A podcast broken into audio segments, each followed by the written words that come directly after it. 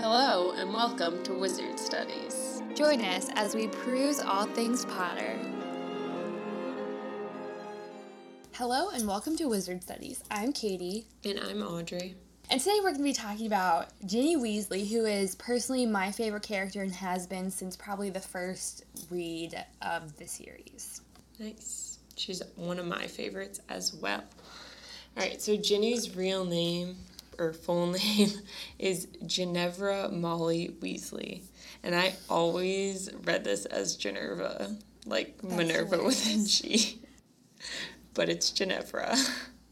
So Ginevra is the Italian form of the name Guinevere, which means fair one.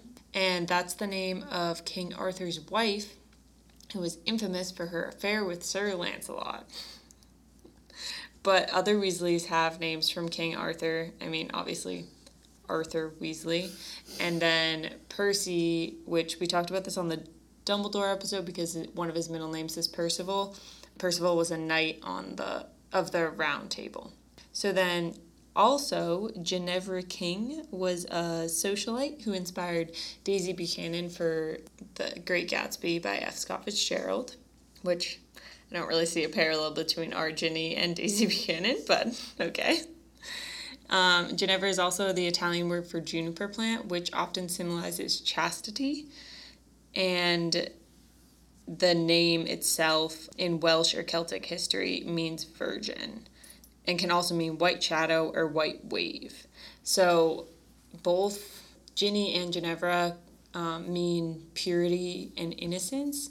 That's like a lot of the different meanings of them. And I just think that's kind of interesting because Ginny kind of is seen as like the little innocent little sister for the first couple books, I think. And then she becomes this like fierce, hardened, sassy character. So I don't really think her name fits the Ginny that we like all know and love. No, I don't think so either, but I think it's really cool that her name is similar to Guinevere, and I think that could have been a hint as her ending up with Harry because if Harry is the King Arthur of this mm-hmm. sor- story, I think that was cool. Her birthday is August 11th, 1981, so that was two days before this episode will be coming out, and that is her, I assume it's like her 38th birthday because every um, everybody in Harry's year had been having their 39th birthdays.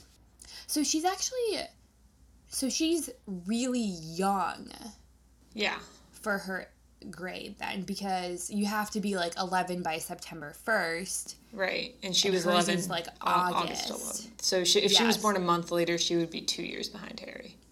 Yeah. So she's a full year younger than Harry. Ginny's like in the last month that she could be and be Yeah. that year in school. Yeah. So speaking of school, her house is Gryffindor, and I don't think we're gonna talk about this a ton, but I feel like we've kind of made arguments for the other Weasleys to have potential like strong second houses or could be in a different house, and I think Ginny is to me just a very clear Gryffindor. I agree. Her Patronus is a horse. And so MuggleNet actually doesn't have writing about a horse Patronus, which is what we've normally been pulling from for the Patronus section of these fact files. So this is a different source. It's called Patronibum. Um, I guess it's a Tumblr page. So I wonder if you can't get a horse on the Pottermore quiz.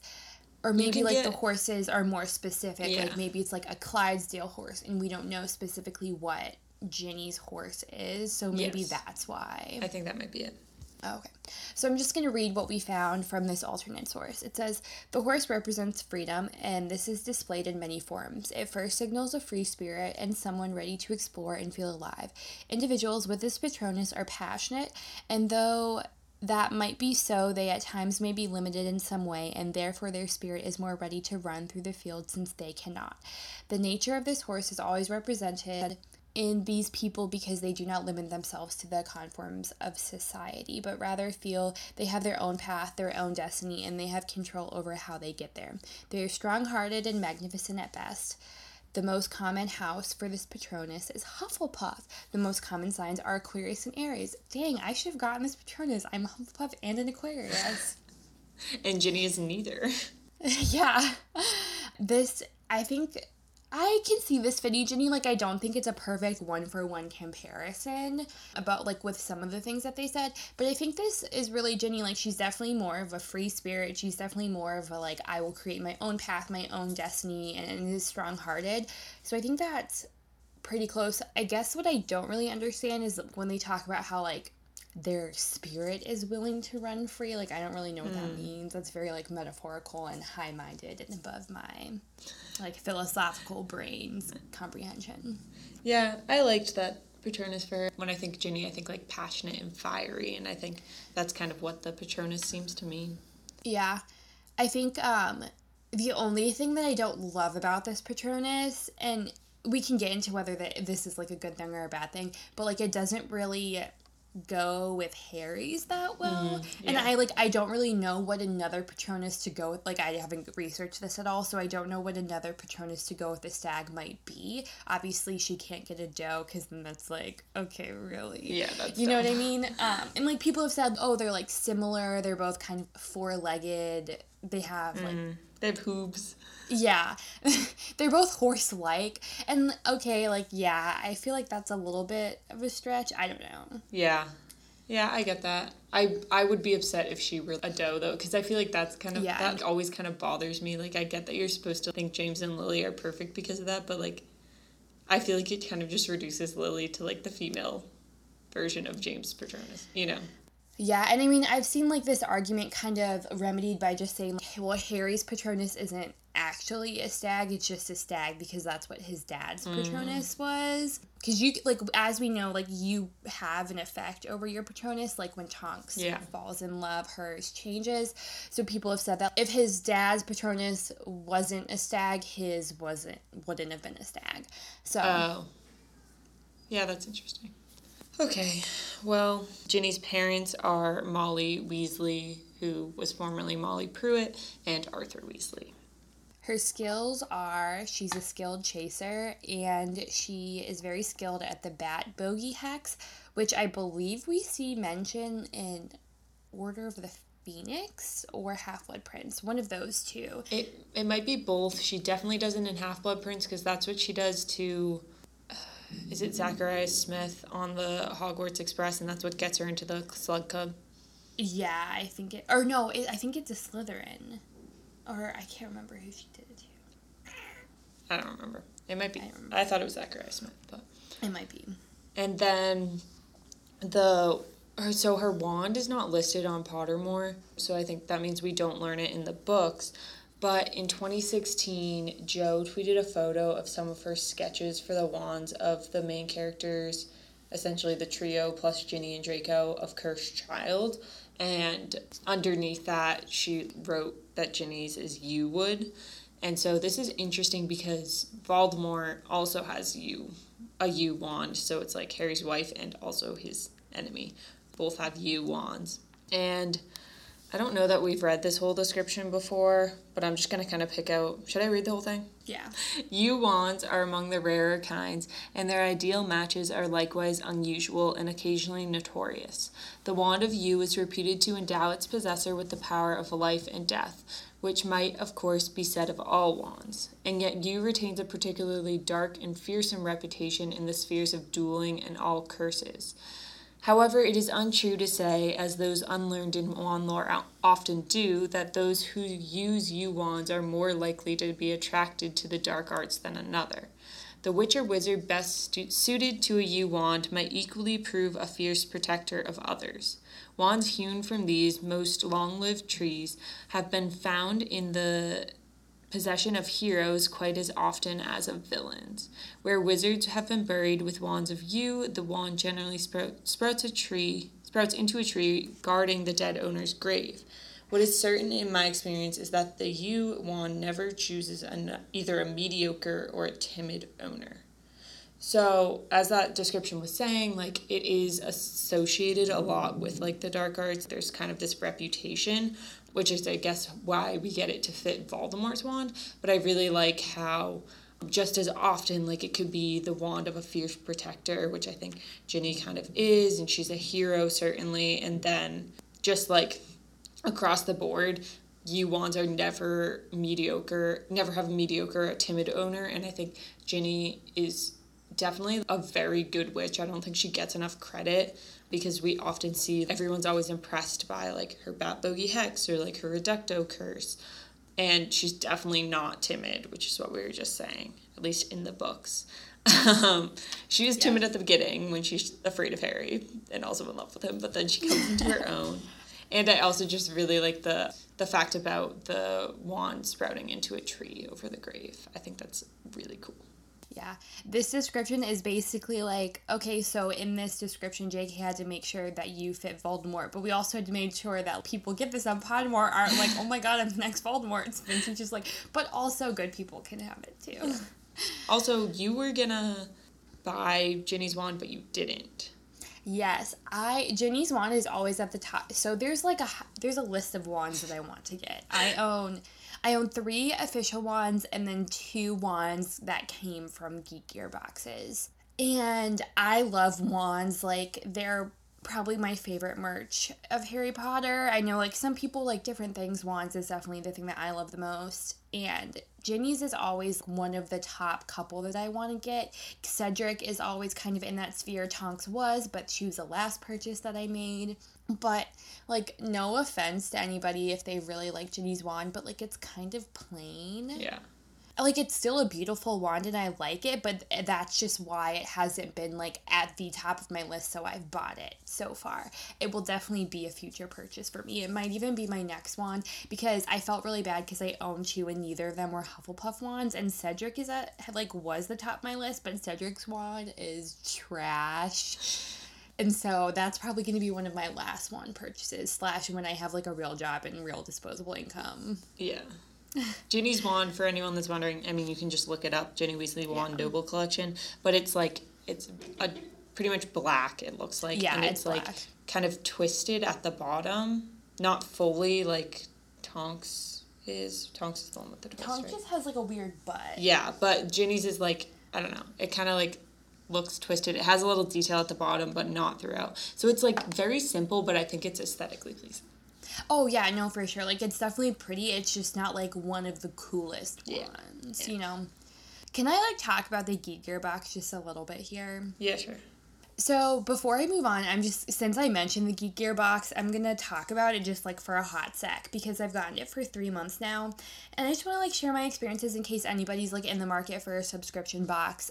I'd say that the box is really good my favorite like i just said that wands were my favorite type of merchandise i'd say like wands and like little figurines like re- replicas stuff i can like i I don't like to use any of this stuff. Like prints aren't my favorite, which I'll talk about in just a second. Um, and they like normally have a good amount of those, but they always have a print. And then for the past two times, it's been a print and a poster. So I just have like an insane amount of things to hang on my wall right now. And I don't love all the prints that I've gotten. Like the last print I got was like a neon Death Eater like design thing, and it's like definitely cool looking. Number one, it's not my style. Like it does it's not very harry pottery either because it's got very like neon colors. It's a the box is a little bit expensive but there's always discount codes out there so you can get it for below face value. But i'd say it's like really cool really good. I'm getting it for one more month and then taking a break and then i'll probably renew it again like over winter break or something. I just make sure that you're ready for the amount of prints that you're gonna get and like know what to do with them because I certainly don't. But yeah, I'd say that it's really good. And I've heard not great things about the Loot Crate, that people have liked the Geek Gear box better than the Loot Crate. So, moving on to her first mention. So, we first, quote unquote, meet Ginny in the first book when Harry's trying to find platform nine three quarters. And here's the quote from the book. Now, what's the platform number? said the boy's mother. Nine and three quarters, piped a small girl, also redheaded, who was holding her hand. Mom, can't I go? You're not old enough, Ginny. Now be quiet. So, and then I will say that she does, mm, she is brought up again, like later. She's like, Ooh, mom, can I go meet Harry Potter? And she's like, No, leave that poor boy alone. and then at the end of the book, she's said to be sitting on her tiptoes, like craning her neck, trying to get a glimpse of Harry when they're back on the platform at the end of the year. She's so cute. Yeah. So I, this like this quote is subject to a little bit of debate in the Potter world because of Ginny or wow, because of Molly Weasley asking what the platform number is. I've seen like multiple kind of explanations for this, and to be honest, I think they're all kind of weak. Like Audrey put the one in there saying that like, oh, hasn't there been like theorized that Molly noticed that Harry was lost and so was just like oh, what's the platform number to try and get him in the right direction? I think that's a little bit weak because number one, yes, he probably she probably saw the owl in his cage, but she's still like not sure that he's a magical person. Number two, like he knows what the platform number is at this point. He just doesn't know how to get there. Can I respond? Yes. Because Yes. I personally really like that theory. A, she probably is pretty sure that he's like a magical, and so like that's why she doesn't want to like approach him directly and be like, "Are you trying to go to Hogwarts?" She Yeah. can't do that. And then so that's why she like says it really loudly so he hears and then he feels like he can go to them because then he knows that they're looking for the same thing that he's looking for. And B, what was your thing? Oh, he knows where the platform number is, obviously, but she's establishing that they are going to the same platform that he's going to. And I personally really like this theory because Molly's just like helping out a random kid that like she doesn't even know. And Yeah, I mean- I think it like kicks off Molly being a mother figure for Harry. I definitely see where you're coming from, but I think that Harry could have figured out by like observing them what they were doing anyways cuz like he was by platforms 9 and 10 it was this huge family with like I don't think any of them had owls but you know like a bunch of kids and they were like all together like acting suspicious Okay, but he's like 11. yeah she but he's making sure right that he there. heard. She was he's standing right throwing him They- a lifeline. I think that within the conversation, they probably would have said something like Hogwarts, which might have also like perked up his ears. I don't know. And I think this also kind of going off the theory that Mrs. Weasley actually like does just forget what the platform number is. It goes along with her kind of running gag throughout books that she's just like a very like forgetful and kind of like frantic woman. Like frazzled. she can yeah, she can never remember like Fred and George apart. You know what I mean? Just like I don't know, establishing that she's kind of like always has too many things to do at once, which is fair because she has seven children. And they're not the easiest kids. no, and two of them are Fred and George. who probably should count for like four each. And they can do magic, so just Yeah. I can't imagine. I see your point. Before we move on, I'm going to talk a little bit about Ginny and Chamber of Secrets in this section just because we like definitely had to talk about it, but we don't really want to talk about it enough for it to be its own section. And I think this also kind of fits in the first mention because this is the first time she's an actual character in the series.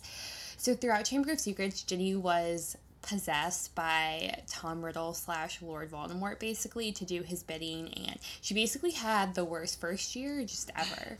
And I feel really bad because you can tell how excited she is and how badly she wants to attend Hogwarts. And like Fred and George are like, we'll send you a toilet seat. And she's like, oh my God, so excited. And then her first year, she doesn't remember half of it. She like almost dies. She's miserable the whole time because she's so worried about forgetting like parts of her life, which is fair. She like doesn't really make any friends from what I can tell. She doesn't really have a good time. Mm. Just like really sad and it's never really brought up again and i understand that it's from harry's perspective so like maybe it really yeah maybe it like really does affect ginny really badly but i don't think we see that much. And prisoner of azkaban she's just like another year at hogwarts you know what i mean? She's not like and again it's from harry's perspective so we don't i'm sure that she went through some like ptsd and things of this like anxiety attacks maybe going back there but we don't see it because harry is clueless Yeah, spot on. All right, so Ginny's personality type is ESTP, which is the entrepreneur. And I actually talked about this two episodes ago for Seamus, which I assigned this to Seamus, but this is the one that, since Ginny is more of a major character, she's been assigned this personality type. So I'm going to go through this and I'll say some of the same things I said about Seamus, but I think this fits Ginny better than it does Seamus. So, entrepreneurs always have an impact on their immediate surroundings. The best way to spot them at a party is to look for the whirling eddy of people flitting about them as they move from group to group. Laughing and entertaining with a blunt and earthy humor, entrepreneur personalities love to be the center of attention. If an audience member is asked to come on stage, entrepreneurs volunteer or volunteer a shy friend. And so I think once we get past Ginny in chamber, where she's having the worst time, and then once she becomes more of herself around Harry, and Harry actually like sees how great she is, we see him constantly observing her as like energetic and outgoing. She's always kind of surrounded by people. Like she's on the Quidditch team, she's popular, she kind of always has a boyfriend, um, and she definitely is like sassy and has great humor, which like I think a lot of the time her her like jokes are making fun of Ron or something, but she definitely like gets laughs. I think she kind of is similar to Fred and George in that way. So then moving on, entrepreneurs leap before they look, fixing their mistakes as they go. Rather than sitting idle, preparing contingencies and escape clauses, Entrepreneurs are the likeliest personality type to make a lifestyle of risky behavior. They live in the moment and dive into the action. They are the eye of the storm. People with the entrepreneur personality type enjoy drama, passion, and pleasure. So, this reminded me of Ginny specifically in the Battle of Hogwarts because she was supposed to stay in the room of requirement because she was underage. But instead, she sneaks out into the battle and, like, she definitely is a go get 'em personality, takes risks. I mean, she fights in the Battle of the Par- Department of Mysteries and in the Battle of the Astronomy Tower.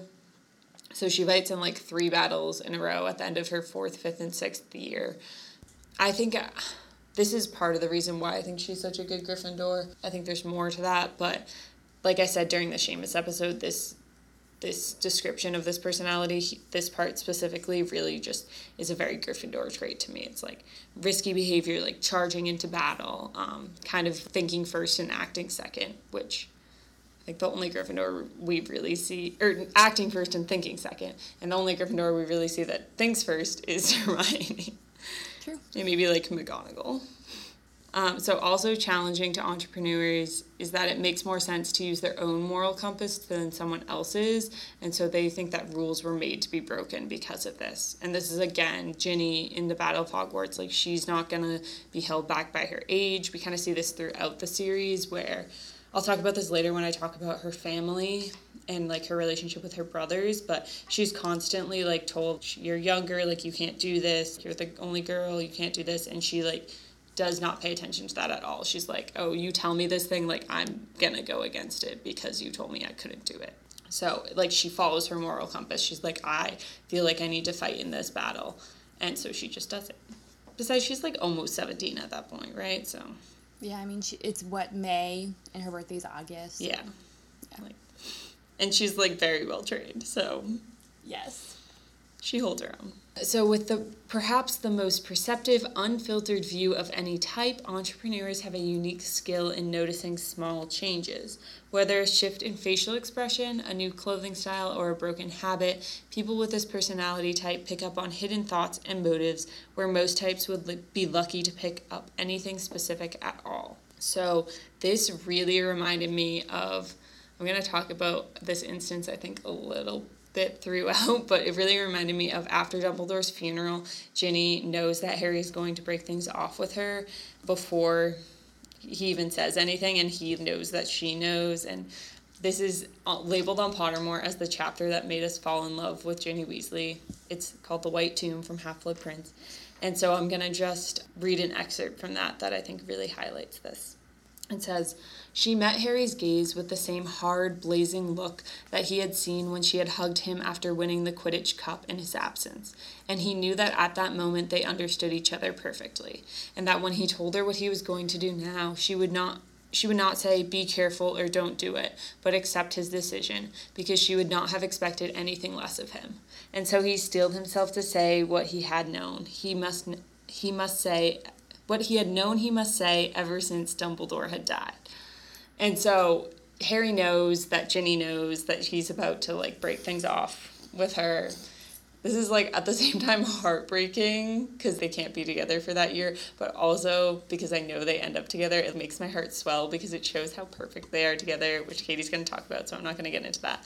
but I think this really gets back to what that personality type is known for is like being very perceptive and I think Ginny can read Harry very well. Another instance of this is kind of when she gets him to she's the one that like gets through to him to put the Half Blood Prince's book back and stuff like that. She kind of understands him.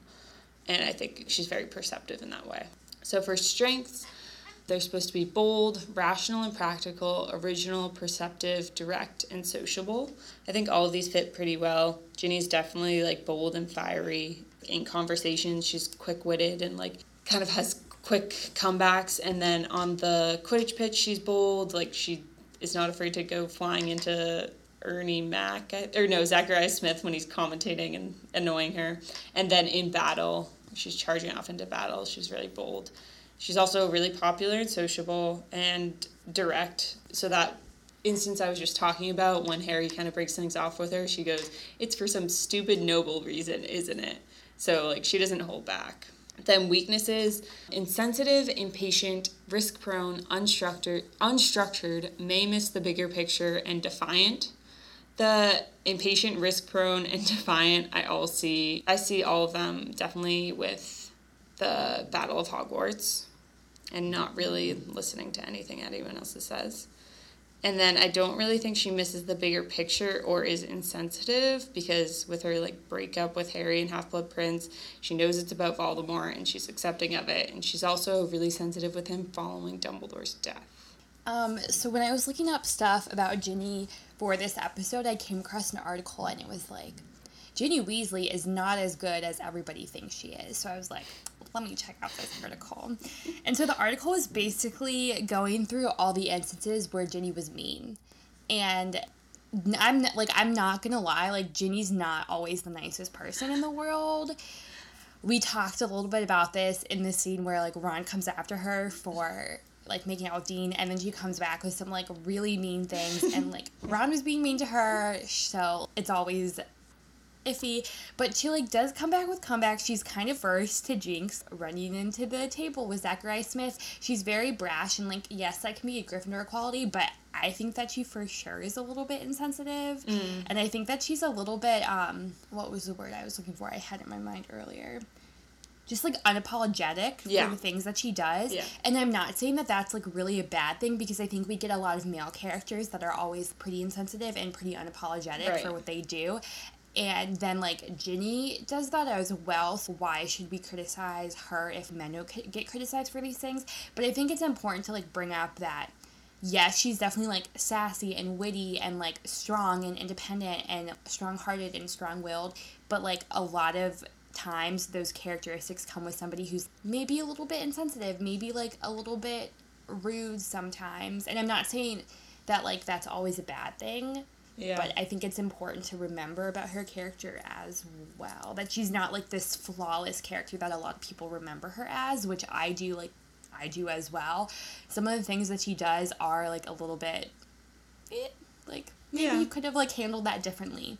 And I'm not saying like no character in the Harry Potter world is perfect and Ginny is a perfect example of this as well. So Yeah, I'm glad you brought that up. I think maybe I wasn't really thinking about that when I was saying she wasn't insensitive because I was thinking about when in like times of trouble when she with people she loves or cares about, you know, like she's there yeah. for Harry after Dumbledore's death and stuff like that. Yeah. Um, but definitely, yeah, like she can step on people's toes. So I think you can see that as insensitive or just a little like towing the line, you know, like. Mm-hmm. So then the next two things I'm going to talk about are just parenthood and career paths which is a little comes from things we know of her after the series. So for parenthood, in a lot of ways, entrepreneurs are what many children would consider the perfect parent. Fun loving and playful, flexible and understanding, people with the entrepreneur personality type genuinely enjoy spending time with their children and know how to make sure everyone is having a good time. Entrepreneurs have a natural curiosity and spontaneity that is perfectly matched to the wonder and insatiable desire to learn that, that young children have. And I think definitely what we see in Cursed Child is that parenthood comes way more naturally to Ginny than it does to Harry. And I think I, I guess we don't see like a ton of her parenting because it's really focused on Harry's parenting. But the way I imagine it is that she would kind of take the really loving, great qualities about Molly as a mother and then tone down the like franticness. I feel like Ginny would be a lot chiller. and like Arthur. Yeah, and I can see her like going and like playing Quidditch with James Sirius, you know? So I think she I think because she had two great parents, she has the ability to kind of merge those two parenting types. Uh, can we also talk about what a cool parent she would be because she's a senior editor for Quidditch of the Daily Prophet? Just like, oh, no big deal. Like, my mom was a professional Quidditch player and now she, like, goes to Quidditch matches for a living. Like, yeah. And then they get to go to the Quidditch World Cup for that. Yeah. But on that note, career paths. So we know that Ginny was played professional Quidditch and then, like Katie said, becomes a Daily Prophet Quidditch writer. So when it comes to entrepreneurs' career options, action is the word of the day. People with this personality type think on their feet and are great at making quick decisions in the heat of the moment. At the same time, they're affable people who always seem to make friends and connections wherever they go. Popularity and solid networking can be huge assets in the working world, and entrepreneurs nail it. So I think, I mean, action, being a professional athlete is pretty action packed. and then just like I think this also carries into her work with the Daily Prophet. She like I think as like a reporter, you probably have to be quick on your feet and like make decisions. And so those were two of the things they talk about. And then it also as like a reporter pays to have friends and connections with your sources and stuff. So I think Ginny would be very good at that. So, in this next section, I'm going to talk a little bit about Ginny and Harry's relationship and then end it with just a little bit of how she is similar to Lily Potter or Lily Evans. So I'm going to start. There are like a couple different sections within this one section. Um, the first thing I'm going to talk about is Ginny's crush on Harry, and I kind of brought up this first point that I have here. Like she first sees Harry at platform nine through quarter, she begs Molly to go and see him, and then when they're back on the platform at the end of the year, she's jumping up and down to try and get a glimpse of him. and her crush only grows in Chamber of Secrets. When Harry's at the Burrow leading up to hot like their time at Hogwarts, she's uncharacteristically quiet and shy around him at um, there. And Ron brings this up. And then she defends Harry when Draco insults him at Flourish and Blotts. She sends him a Valentine and Aww. she describes his eyes as as green as a fresh pickled toad. so good. And then Harry gets like really embarrassed about this, and Ginny just so happens to like be there when he gets it, so it's mm. extra embarrassing. The eye compliment, the fresh pickled toad, reminds me of Newt. Um, yeah. Saying your eyes are like salamanders. Salamanders. oh, so cute. And then Harry saves her at the end of Chamber of Secrets and is just her like her little literal hero. People talk about, "Oh, my dad's my hero," like, "Oh, my husband's my hero." Like, no. Harry is her actual hero. Like saved her from yes, saved her from death. So I'm sure like that didn't really help like her obsession with him really. But we see it start to wane at this point actually in Prisoner of Azkaban, she blushes the first time that she sees Harry when they're at the Leaky Cauldron or at yeah in Diagon Alley. And then she still blushes again the first time that she sees him in Goblet of Fire at the Burrow. But she's this this is kind of the first book that she's able to be like friends with Harry, like at the Quidditch World Cup. They're just palling around. And this coincides with when Hermione was just like, dude, Ginny, chill a little bit and then become your own person. Like, love yourself first so that you can be loved. Do you think, like, adult Harry is ever like, yo, remember when you were obsessed with me? And then adult Ginny goes, like, oh, and then you were obsessed with me? they, like, flip flop crutches. so. I hope so. That's so cute. I can't handle it. So, next, I'm going to talk a little bit about this po- Mm, I don't know if popular fan theory is the right modifier to this, but this fan theory, I've so this is actually one that I had read before I researched for it, like researched for this episode, but I had forgotten about it, and so when I read it, I was like, oh yes, this one.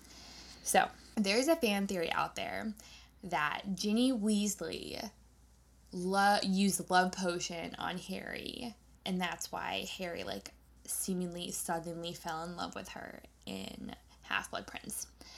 the the uh, what's the word for it? Origin?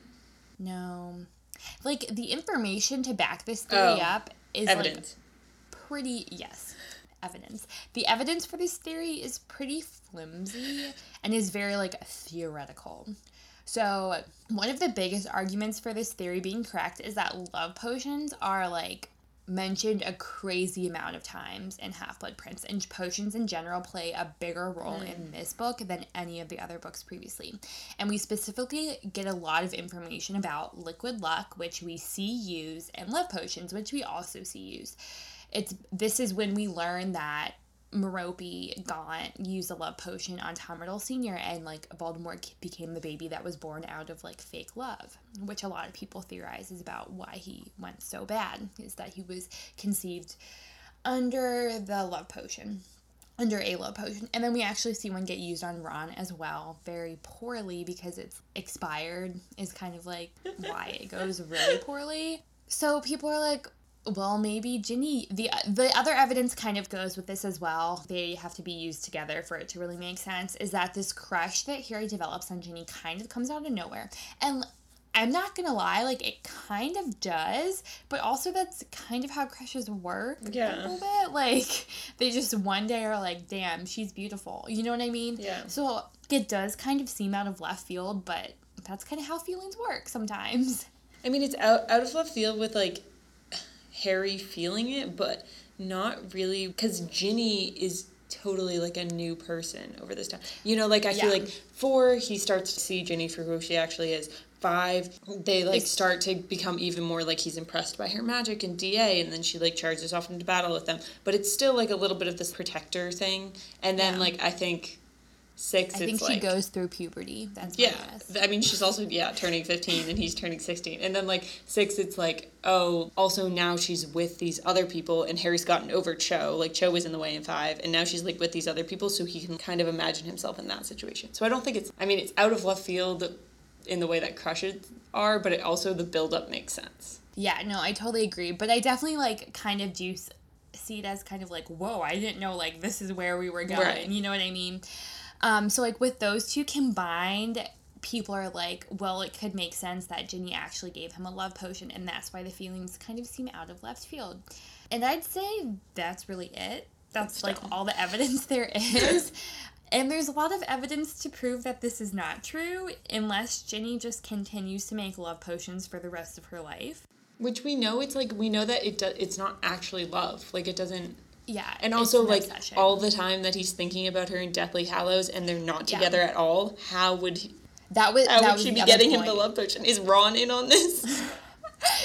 no, but Hermione has to be the one because Ron's gone for a while. Yeah.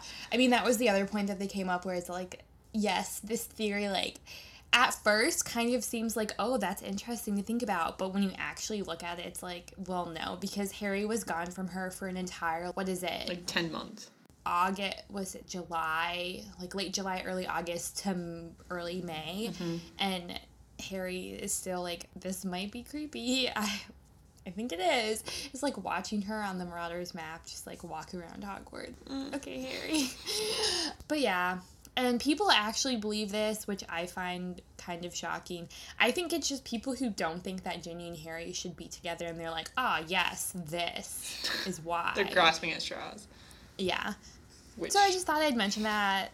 I think that it's not true, but I think it's interesting to like look at fan theories because I was having this conversation with my sister a little bit earlier today, or a little bit like yesterday, and I saw an article on BuzzFeed about this too. It's like, when does where where is the line where like yes this is jk rowling's story but guess what it's still my story like mm-hmm. these characters are very real to me and so when what is that line of like i can interpret my own information but also like jk rowling owns it so like if my information goes against her information she can just you be like, like, no, you're wrong. yeah, yeah, but like at that point, I can also be like, but no, I'm right. This is just as much my story as, and like I don't really think that's true, but I'd say that this story is a lot my, Yeah. cre- like my story as well as J.K. Rowling's story, so I can like make my own conclusions about it. Yeah. I generally don't do that because I'm not a very creative person, so I can't really do that very well. Where is that? where's that fine line? If I see something that I don't like from her, I can always just change that in my mind for me. You know what I mean? Yeah. So, I like won't come after people who believe this, but I'm just saying I do not. so I'm going to talk a little bit about why Harry and Ginny work, and my next section that I talk about is the book comparison, book to movie comparison, and I get a little bit that like they overlap quite a bit in this section. So, Ginny's feelings for Harry never really go away throughout the series. She does take Hermione's advice, as I mentioned earlier, to just kind of like be herself and put Harry kind of on on the back burner. You know what? Like maybe don't obsess over him twenty four seven. Like maybe think about other things. Like maybe think about classes. Think about improving yourself. You know what I mean? And then maybe like if you become more yourself and more comfortable, Harry will fall in love with that and he does. So she's no longer waiting for him and she starts to explore other relationships and she's able to create a friendship with Harry, which I think is really important and is the basis of their re- eventual like romantic relationship. So she dates Michael Corner and Dean Thomas, which I always think that she dates like 10,000 boys and I think the, the Weasley brothers make it seem like she's Yeah. dumping boys left and right and picking up new boys. But she really, from what I could tell, and from what I remember, she really only dates Dean and Michael. It's just I think it's just that they talk about it so much. And then Yeah, then Harry talks about her and Dean so much. yeah, But she does And have a boyfriend pretty consistently for Yeah, I mean, there's, like- sex. yeah. Because she's dating Michael for I'd say most of five. Yeah. That like because she brings him to A the good order chunk. of the or D- Dumbledore's army, correct? Mhm. And That's like the reason why he comes. And then they break up, up at the end of the year. The Quidditch, yeah. Yeah. So I mean that's like a pretty hefty amount. And then Dean like she's already dating at the beginning of six, I'm pretty sure. She she's dating him at the end of five. Yeah, yeah. So there's very little time in between. Basically, from the time that Ginny starts dating like anybody, she has a boyfriend because it goes Michael, Dean, Harry. Except then she has a break with Harry.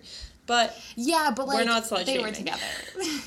they were no, oh, no, no, no. I'm not like doing that by any means. But it's just Yeah. like going through her history of relationships. yeah. Because be I know we're not, but I just wanted to like clarify yeah, that for the no, like three boyfriends total. It's uh, not a lot. kind of a low number. I will say that people in the Wizarding World do tend to get married quite a bit younger from like what we've seen. I mean, Well- barring Lupin and Tonks, Because they don't really go to college. college and essentially they know everyone in their around their age in Great Britain. That's a wizard. Yeah. So like you meet everyone much. You meet your dating pool pretty Yeah. quickly. You you see all your options and you're like, oh, I guess this this is the best one. I'm not gonna hold out for anyone else. yeah, yeah, basically. So Harry and Ginny kind of create or become friends, which, as you mentioned earlier, I think becomes the base of their relationship. They share a very similar sense of humor, and J.K. Rowling shares this through a series of like kind of looks that they have. or Ginny will say something, and Harry's like, "Oh my god, that's so funny." and to be honest, their shared sense of humor is kind of like I don't know if cruel is the word, but it's very like kind of what we were talking about earlier, very like sarcastic and kind of rude. So one of these this one I think is the worst one. And I so when they're in St. Mungo's and they meet Lockhart, he's like, "Oh, do you want to sign autographs?" And Ginny says something along the lines of, "Well, he didn't forget totally who he was." Or that is definitely not word for word, but it's something along those lines, like making fun of Lockhart for his mental state right now. And Harry's like, "Ha ha ha," ha," and they laugh together. it's like maybe a little rude. And then the next one, it, the other example I have on here is like Luna's going on about some like one of her Luna rants, and they just kind of and Hermione's trying to be like, no, Luna, like that is incorrect, and Luna's like, but Hermione, like you don't know for sure, like going off on her Luna-ness, and then Harry and Ginny just kind of like look at each other and they're like, this is gonna be interesting. I love it. So they definitely have a very like similar sense of humor, which I think is probably one of the first indications we get. And like this is what their friendship I think is based off of too. Like they're very similar and they're able to make each other laugh very easily. Mm-hmm. And they like share a lot of these moments where they're just kind of like they're kind of the only two that get it in the room, you know, like yeah. they look at each other and they mm-hmm. like share this understanding. I, yeah, so I think that's the basis of their friendship and then goes on to basically is the reason why they're able to have a successful relationship and like why they start their relationship. Oh wow, I really get along with her and she's really funny and she laughs at my jokes too. And then they also share this sense of familiarity, which I think is also really important in their relationship. Their relationship is very easy because they know each other very well. They've spent a lot of time together, but it's not time but it's time as friends or like times it's kind of like brother and sister you know like sharing time at the Burrow sharing time at 12 grimmauld place just kind of living life but they're not dating at this point. But i think that becomes point important when they are dating is that they have that sense of familiar familiarity like they basically live together at this point you know but not in a romantic sense if you're like picking up what i'm putting yeah. down. And then they have a lot of shared experiences which i think makes their relationship really strong obviously the chamber of secrets which i mentioned earlier is something that they both shared and kind of like be along with that like being possessed by lord voldemort like sharing a mind with lord voldemort is something that also they've both experienced and can share that experience with each other. And then Ginny understands more about what Harry has gone through than most people. She's kind of definitely seen it from, like, not from a Ron and Hermione perspective, definitely a little bit farther away, but she understands it and kind of knows about yeah, it. Definitely. And she's able to kind of like talk about that with him because she understands it. Harry doesn't have to explain everything to her. Mm-hmm. She's just like, no, I got you, bro. I got you, boo. And then their relationship really starts to develop when Harry starts admiring her and respecting her, which comes in Order of the Phoenix and Half Blood Prince. Order of the Phoenix with her being like a very skilled witch, and then Half Blood Prince with her being very skilled at Quidditch. Harry starts to become impressed with her and is like, damn, she good. And then Harry also finds Ginny attractive, and we know that Ginny finds Harry attractive because she's literally drooled over him since she was a 10 year old girl, which is important in a relationship, I think.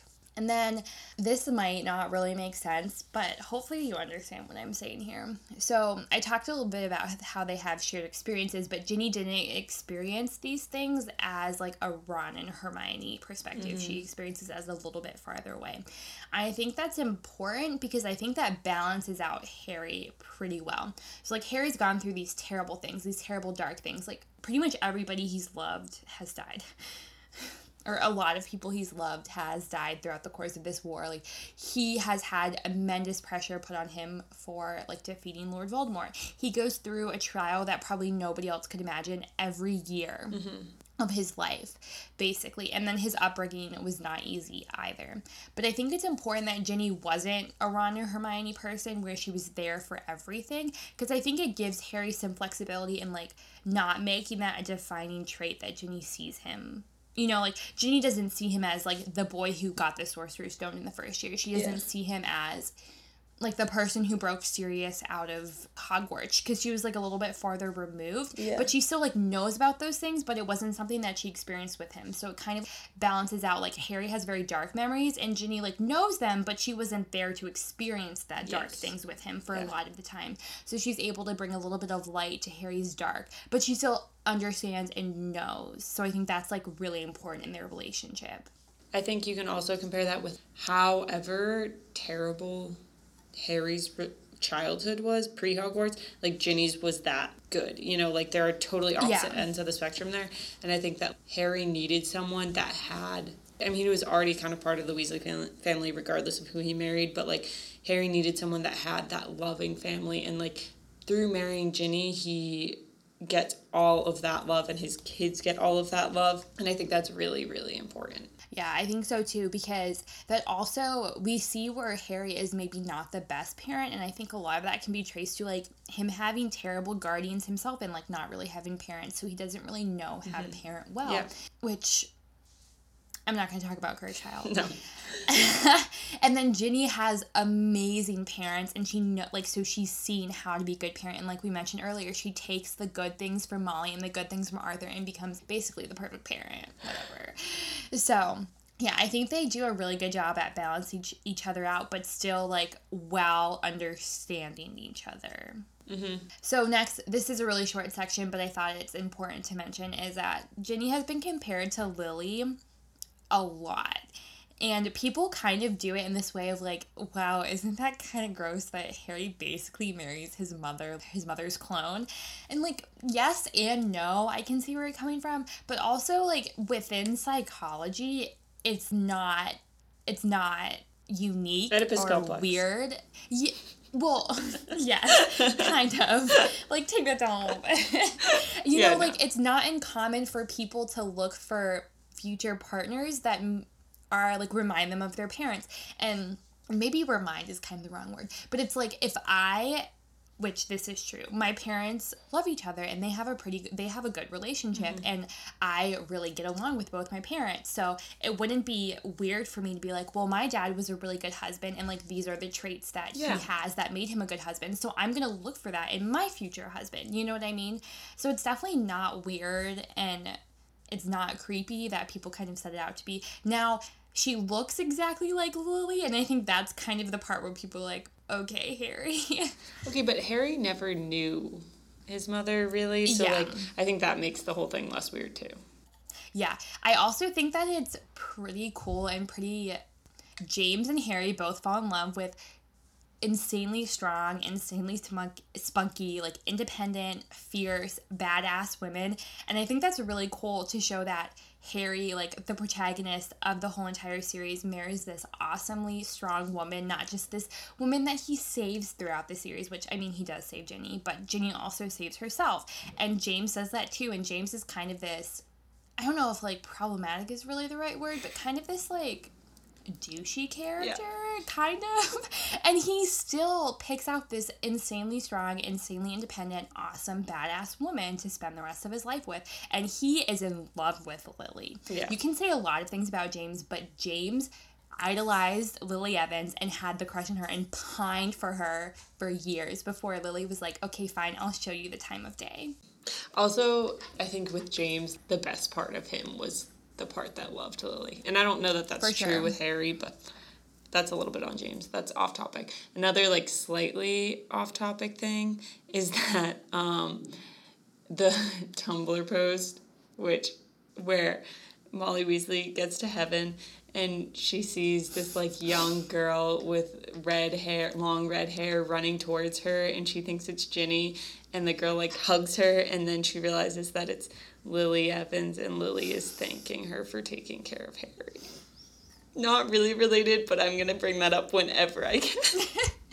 Just so wholesome and good. okay. And I'm just gonna round this out, kind of like reiterating what I just said, but I think it's awesome that J.K. Rowling depicts these very strong male characters that are also attracted to and choose to be with strong female characters. Just like women don't always need to be saved, we're not always the secondary person in the relationship. Like, great on J.K. for showing that. So my section is also a bit of a long one, and this is already a long episode. Yeah, we apologize. so anyway, it's kind of a lot of sections in one. I'm going to talk about Ginny's place in the Weasley family, her relationship with her brothers, and then also we're throwing in her relationship with Hermione because we thought that deserved the time of day to talk about because it's probably underestimated by Harry. So anyway, the just from the Pottermore article that I was talking about earlier, the chapter that made us fall in love with Ginny Weasley, um, they have a quote there about Ginny, and it says, "She seemed to be the perfect combination of all the Weasleys combined, including the irreverence of Fred and George, the good spirit of Ron, and the ferocity of Mrs. Weasley." I think Ginny, as the youngest child often is. Speaking as the youngest child myself, has all the great qualities of those that come before her. Katie's just shaking her head. No. Anyway. Um, so Ginny was often treated as the baby and told she couldn't do things that her brothers did because they were older and also because she was like the long awaited and cherished cherished like only daughter. Um, so she kind of has like the protective older brothers times six. Um, and this I think starts with our first mention, that depiction of her, because like Katie was saying, Mrs. Weasley basically just tells her, she's like, no, you're not old enough to go, like, be quiet. And so yeah. that's Mrs. Weasley like holding on to her little baby girl and being like, you don't get to go off to boarding school yet. But also, it's just kind of like, no, Ginny, you can't do this yet. Wait, you have to wait. Like, you're not old enough yet. And I feel like this is probably was a constant reminder to her. and then in Chamber of Secrets, of course, she's having a really tough time, and no one knows anywhere near the full extent of her troubles. But like Fred and George spend time trying to cheer her up by like covering themselves in boils, and that's like their way of trying to like take care of her. And then po- Percy first forces her to take a pepper up potion because he thinks she's not adjusting well to Hogwarts. So I think like those are her brothers watching out for her and being concerned about her, which is nice. And then in Prisoner of Azkaban, you're mentioning that they kind of just like move on from the whole Ginny Voldemort possession thing, but I think in the at the very beginning, Molly is like a little bit more protective of her. I think when they're talking about like um, their trip to Egypt, Egypt and stuff, like it seems like Molly is kind of like trying to enlist the boys to be like make sure that Ginny does not get possessed by Voldemort again this year. You failed last like, year. You suck. Why do you think I had so many kids so you could take care of her? and then one of my favorite little anecdotes about Ginny, which I think I've talked about on the podcast before, but it's the boys never let her play Quidditch with them growing up, probably because they were like, no, you're not going to be any good, like, you're too small, whatever. But Hermione actually reveals this to Fred and George. Fred and George are surprised at how good Ginny is at Quidditch when she makes the Gryffindor team. And then Hermione's like, she's been stealing, sneaking into the broom um, shed and stealing your broom since she was six to practice on her own. And I just think that's amazing. And I love that, like, most of the Weasley boys are like good Quidditch players and they play, but then like Ginny's the one that ends up going pro.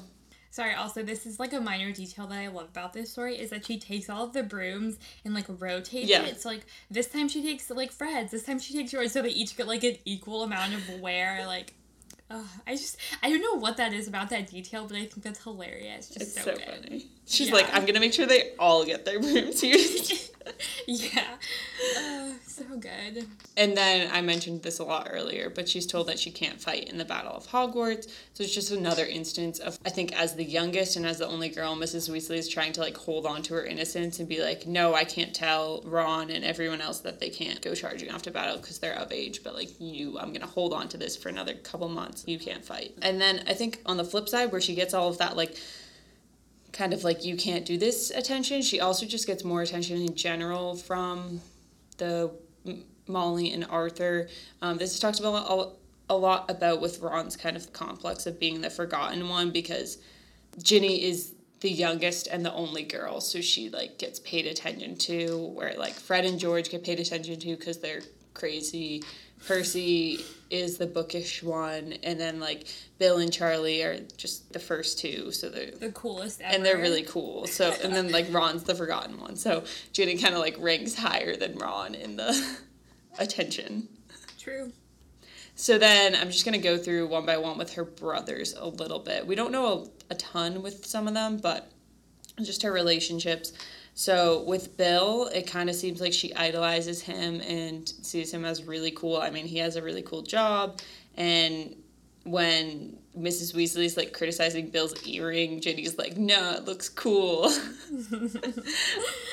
and he was the first sibling to go to Hogwarts and she says she talks about how she wanted to go to Hogwarts ever since he did. So like looking up to him throughout all that time.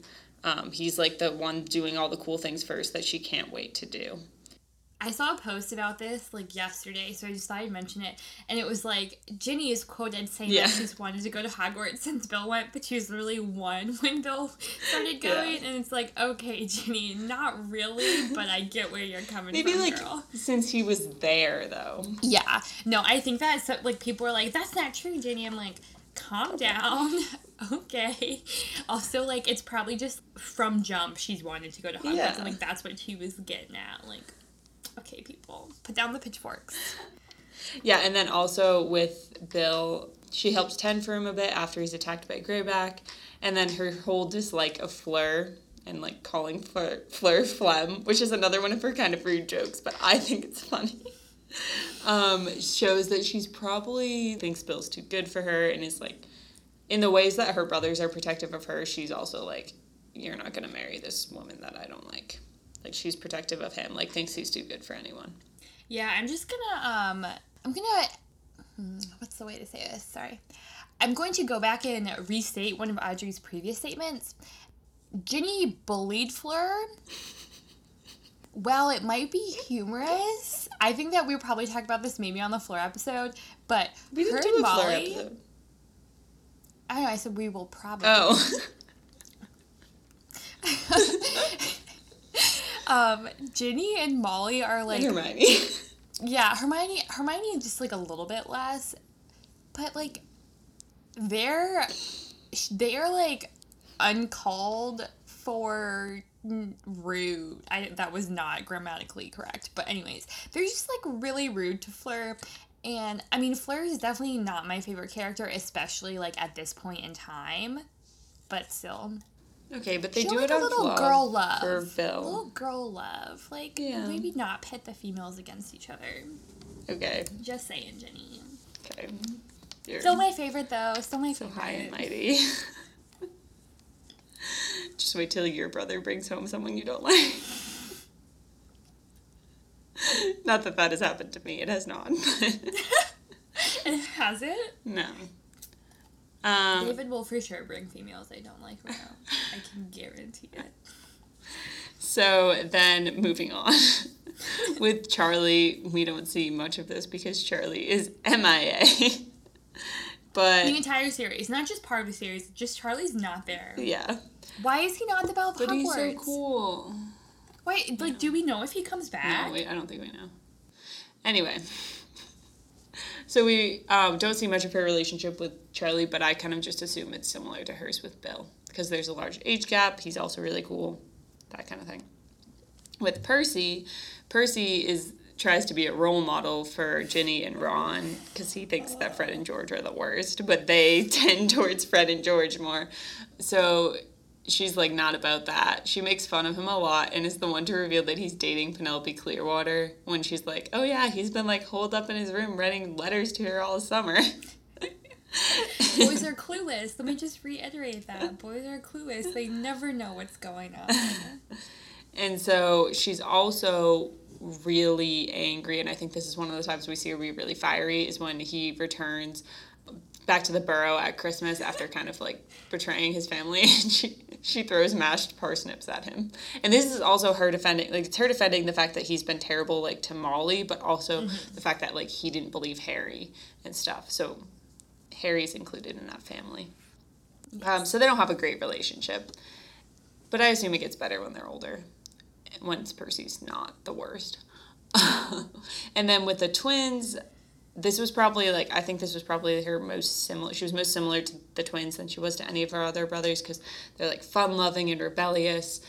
They often try to cheer her up by doing goofy things, but they do have like a little bit of a rift in their relationship when they like tease her and question her on her dating life, and she's not about that. Then we get to Ron, and this is, I think that she truly does does love him, and he loves her. But I think both of them throughout the time that they grow up are not very good at expressing that, and I think this is really typical of any siblings that are that close in age. Like they're one year apart. Yeah. Like Ron doesn't like it when she is dating boys, and they fight over that quite a bit. I think Ron tries to be overprotective of her, and I think he also is probably a bit annoyed that she's also like ta- always tagging along with his friends over the summers. But he does like let her be there most of the time. I mean, he tries to keep her from going to fight at the ministry and stuff like that. But I mean, overall, I think he's a pretty good brother that he lets her hang out with them that much at the Quidditch World Cup and stuff like that. And then I think they do definitely i would say i mean they obviously stay close in adulthood with ginny marrying harry and then i think they probably like fight a lot less then just because they're mature and don't have petty things to fight about.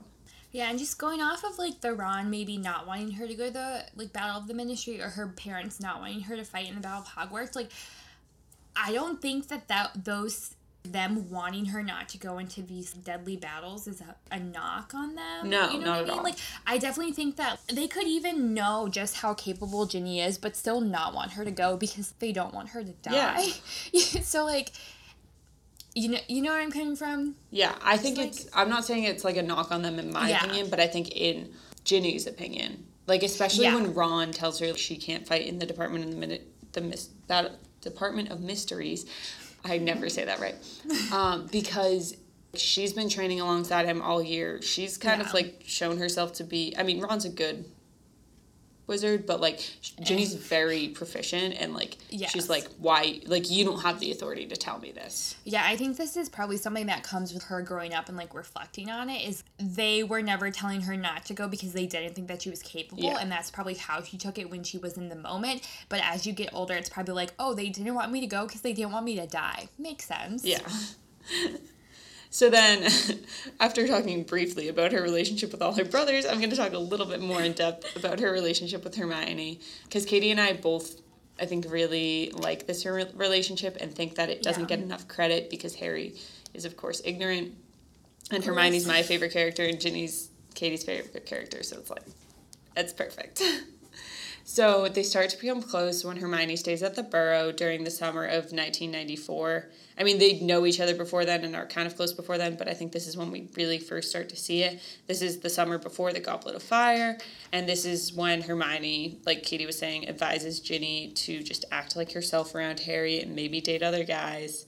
She says, like, quote, Hermione told me to get on with my life, maybe go out with some other guy, some other people, relax a bit around you, because I never used to be able to talk if you were in the room, remember? And she thought you might take a bit more notice if I was a bit more myself. So I think it's really cool that Hermione is trying to help Ginny out in that department. um, and then Hermione always seems to know about who Ginny is dating before the boys know. So she knows about Michael Corner and about Dean, I think. So it's clear that they are like talking to each other even throughout the school year. Because a lot of the, we think that like a lot of their closeness comes from their time at the Burrow or whatnot, but I think it's throughout the school year because Ginny was also the only one who Hermione confided in about Krum asking her to the Yule Ball. And Ginny's the only one that knows for sure that they've kissed like at least once or something or snogged. Um, so they're always Hermione and Ginny are always grouped together whenever Harry and Hermione are with the Weasleys. So like at the Burrow, at Twelve Grimmauld Place, at the Quidditch World Cup. This is, I guess, I don't know. It's kind of weird because it's just like they're the only two girls, so they're always just like put together and like they get an mm-hmm. entire tent to themselves at the Quidditch World Cup, which I never understood. I mean, I assume that tent is probably smaller. Yeah, but I was also like, I don't think it's like would be that big of a deal No. if they just shared a tent. Yeah, also, by like, Ginny is related to seven or six out of the like. She's related to all of them, all the boys but one in the Yeah. tent. So it's like, Yeah, it's kind of weird. Um, and then I was just thinking about this, and I think they're the closest thing to a sister that either of them have. Like Hermione's an only child, and Ginny doesn't have a sister, obviously. And we never see them. and they become sisters. I know they become sisters in law. And then we see them interacting way more than we see them interacting with other girls, or we like know of them interacting. So Hermione was never, we never see her like really have a friendship with any of the girls in her year. And then Ginny, we have no idea even who the Gryffindor girls in her year are, which is really weird to me because I was like, they don't even come to Dumbledore's army, which is, you know, like that's Yeah. weird. You would have think we would at least like learn their names then. yeah. But I mean, Ginny is does have Luna in her year, and I think Ginny's probably Luna's best friend, but not the other way around. Harry never talks about Ginny hanging out with uh, um, other girls in her year. He's always, whenever he talks about who she's hanging out with, it's the person she's dating at the time. He's like, oh, she's off with Dean, like, blah, blah, blah. So, I mean, I think they are definitely each other's closest girlfriends, I would confidently say. yeah. They also bond over their dislike of Fleur, which Katie has feelings about. They're bullying a Fleur. But it's like I think because for so long, okay, for so long it was just Ginny and Mrs. Weasley were the only women, and then they bring Hermione in, and then it's like all of a sudden there's like another woman, and they're all super like, meh. I don't think that Hermione doesn't like Fleur because Ron is obsessed with Yeah. Fleur. Yeah. And then Ginny appears to be really disgusted by Ron and Lavender's relationship. I think part of it is because she doesn't want to watch her brother being disgusting like that. But um, I think she also knew how Hermione felt about Ron. Whether that was like a disgust thing, like whether Hermione would confide in Ginny about that, or I think Ginny just probably picked up on it. I mean, it, it totally could be something that they talked about. Because I think Hermione was aware of her feelings about Ron way more than Ron was like actually For sure. acknowledging his feelings about Hermione. For sure. So, yeah, I just think they had a really cute relationship. Yeah, I agree. So now I'm going to talk about the book to movie comparison of Ginny. And I'm just going to preface this by saying that this is by no means like an attack or blaming Bonnie Wright. It's more an attack and blaming like the writers and the directors and how they wrote the Yeah. character and how they directed Bonnie Wright to be that character. To be honest, Bonnie Wright is like an icon for the work that she does for the environment and it's just like she I think she's like directed or like produced a film like a couple films. She's beautiful and amazing and just like I said an icon. So I love you Bonnie Wright. So in the books, Ginny is funnier, sassier, and wittier. And this is really and like this is where her spunk comes from and in effect like her whole personality is just cut out cut out from the movies because her personality in the books is really rooted in like her sassiness, her spunkiness, her independence and none of those things are really brought up in the movie at all. And these are the reasons why Harry falls in love with her. And I think one of the one of the big consequences of them not showing Ginny's real personality is that her and Harry's relationship comes out terribly Yeah. in the movie. It's just like really awfully. I think part of it has to do with the writing and like I think part of it is that Daniel Radcliffe and Bonnie Wright just have no chemistry. Yeah. The, Like, oh my I god. think- the kiss. Oh, go ahead. Where they, their mouths just don't move. They're just like, I can't. but they both just have like no movement in their lips and they're just like pressing their lips against each other. Ugh. Yeah, and like the scene in the burrow right before the burrow catches on fire, which is like my least favorite scene in all the movies 'Cause it because like doesn't make any why? Why? It's not in the books. why when like Ginny bends down and like ties his shoes, I think it's meant to be very sexually charged, and it's not. It's just very uncomfortable to watch. So I think part of it is to do with like Ginny's lack of character and personality and why their relationship comes flat, but I think it also has to do with they just really don't have chemistry that I saw. Also, their first kiss in the books is so much better than in the movie. It is cuz Ginny kisses Harry, which I love. And it's right after the Quidditch. Yeah. And there's like, it's described as like this mane of red hair is just flying at Harry. It's like. Then, all along with kind of her lack of personality in the book, she is always speaking her mind. She's always sharing her opinions. She's always like letting it known what she thinks and her opinions. And in the movie, that's cut out. And then in the movie, she also comes across as a lot more starry eyed of Harry than she mm. is in the books, like post, like post one and two. Yeah. Because even in their relationship, Ginny is like it comes across in the movie as Ginny is like, oh my god, this is amazing, like Harry Potter, like. oh, It comes across as Ginny is much more in love with Harry than Harry is in love with Ginny. I think like that's at least like mm-hmm. kind of the thing mm-hmm. that I get from the movies, and I think that's because they don't give Ginny a personality in the movies. And you don't get Harry's thoughts about how in love with Ginny Yeah, is. that's true. So I think that this relationship on screen was just doomed from the beginning because we don't see Harry's inner like monologue and thoughts. We don't see Ginny's personality, which is why Harry falls in love with her in the first place, and the two actors just like really don't have much chemistry. Then in the book, she proves time and time again that she doesn't need to be saved, that she can save herself. And we get a little bit of this. I think five might be the best Ginny movie because her and the DA is like, she's pretty badass in the DA. Like, we see her blast the de- uh, like Death Eater dummy, and then we see her like in the d- battle of the Department of Ministry mysteries. I did the same thing you did.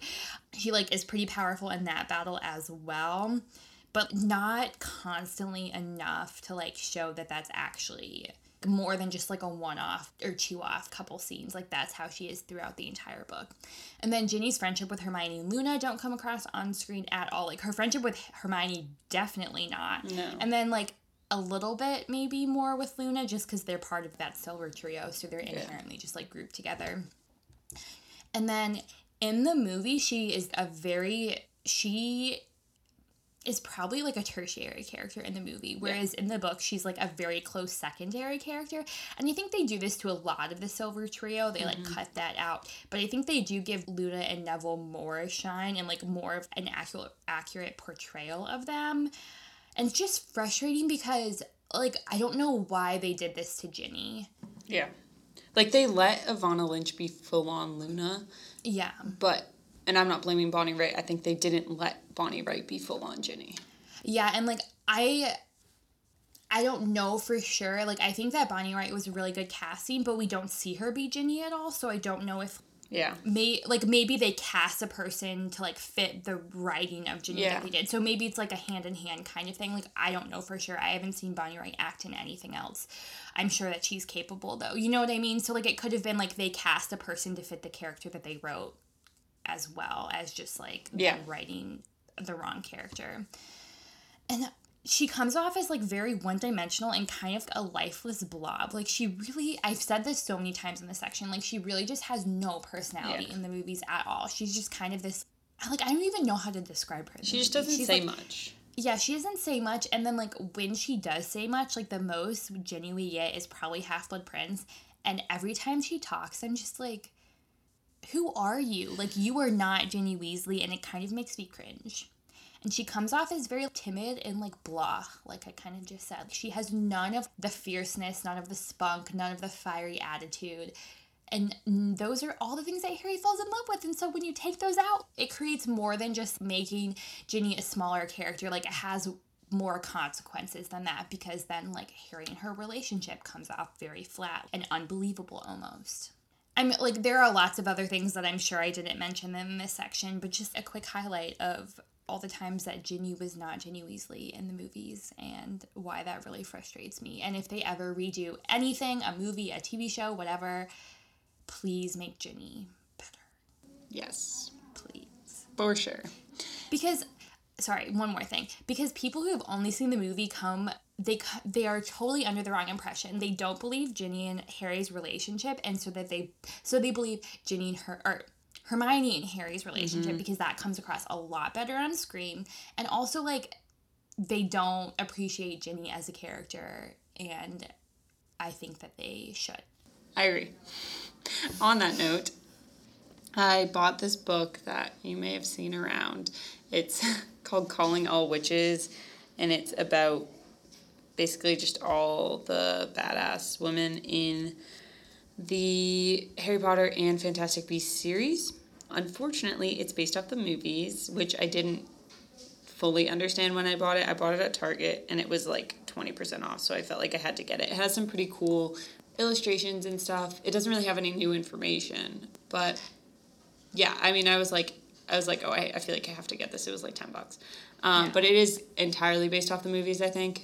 So in it, Ginny has a bio and she's described all of the characters are just like have three words describing them and Ginny's described as gutsy, free spirited, and strong, which I think are all great ways to describe book Ginny.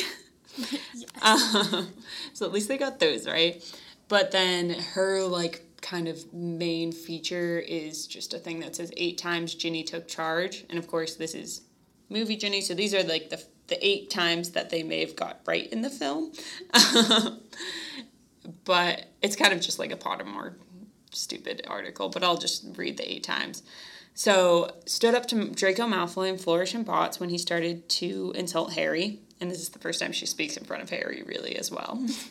um, casts a bomb reducto curse in the Dumbledore's army meeting, which just really reminds me that she's a very good witch. Fought in the Battle of Department of Mysteries and breaks her ankle during that. Yeah, which I this was something I could have added in the Harry Ginny section, but there is like a quote where Harry's like fighting or whatever, and he hears like Ginny scream, and it mm. like pulls on his heartstrings a little bit.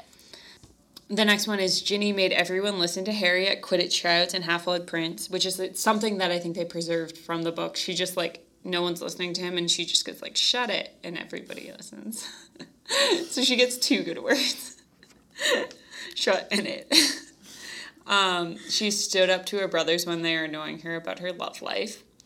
She convinces Harry to get rid of the Half Blood Prince's book and the quote from this example is that said Ginny knew better than anyone the kind of damage a book could do. So, which gets back to what Katie was talking about a little bit. She was part of the new Dumbledore's army in Deathly Hallows and was one of the leaders of that along with Neville. And she fought in the Battle of Hogwarts and literally went like toe to toe with Bellatrix. So, I mean, they did preserve a little bit. We obviously don't like if if we can list eight times that she took charge, like that's a bajillion more times in the book. But yeah, that's kind of interesting to look at. Yeah, and I would even say like during these instances, she still just something about the emotionless look that Bonnie Wright has on her face for most of this is just like it doesn't feel real. Like even when she's yelling "shut it," she like has no emotion Yeah. on her face. Just like okay. For the Where Are They Now section, um, we've pretty much talked about all of this throughout the episode, but she ends up marrying Harry. Surprise, surprise. they have three children James Sirius, Albus Severus, and Lily Luna. And just a thought that I had while we were going through like the um, Hermione Luna or Hermione Ginny relationship, I'm kind of surprised that Hermione wasn't brought up in the names. Like, I understand mm-hmm. that Luna's really the only their friend generation that's reflected in any of the names of their children. It's all like the older generations that are used. But I feel like Hermione meant so much to, like, meant so much more to the both of them. Yeah. And I like you could make the argument like, well, they were saving Hermione's name for like Hermione's children. Like obviously they don't do the same crazy thing that Ginny and Harry do with like every single name having to be somebody else. So I don't know. I I don't know. Just I have two thoughts on that. One is that Hermione, I think, is James's godmother, so like maybe that mm-hmm. was. And then also, I feel like Ginny should have. I mean, Lily Molly is a dumb name, but that's what like I feel like it should be, you know, because like that's Yeah. Ginny's middle name, and then like carrying that on, but that's fine. Yeah, and then as we mentioned earlier, she becomes a professional Quidditch player playing for the Holyhead Harpies, which is the all female club in the Quidditch League. I don't know what that's called. And then as her, when her athletic career came to an end, she became Uh, a Quidditch reporter for the Daily Prophet and then went on to become the senior correspondent and then went on to be the editor of the sports section in the Daily Prophet as we see in Cursed Child. All right, and then we've only done this on one episode so far, but the cocktail book that I have with recipes for each character, Ginny is assigned a tequila sunrise, which if you don't know what that is, it's tequila, grenadine, and orange juice. And the description is this is a great looking cocktail that isn't too hard to make. If you hold a cocktail party, this is sure to be one of the most commonly requested drinks, so it is well worth learning to make. I like this choice because it's popular, like Ginny is. And then like the tequila sunrise is reddish orange, so it kind of like that's Ginny's hair, you know. Yeah, it's also got a little bit of kick with some tequila in it. Yeah. So Are you a Ravenclaw who likes to learn things? Or a Hufflepuff who wants to know cool science facts to share with your friends? Maybe you're a Gryffindor who wants to know whether your favorite superhero show is accurate. Spoiler alert, The Flash is not accurate. Or a Slytherin who wants to learn about sneaky things like poisons and finding buried bodies, but, you know, is too smart to do the Googling yourself because you don't want to end up on the FBI's watch list. Are you concerned about the fact that your favorite Harry Potter characters go to a magic school that doesn't teach them practical skills like basic arithmetic or what an element is? Did you go to a magic school that didn't teach you practical skills like basic arithmetic or what an element is? If any of the above applies to you, you should check out our podcast. That's Not How Science Works, hosted by myself and my truly awesome co host, Nicole. In our podcast, Caitlin and I discuss the science in different pieces of media, such as movies or TV shows, and dissect whether it's good, bad, or just plain ridiculous.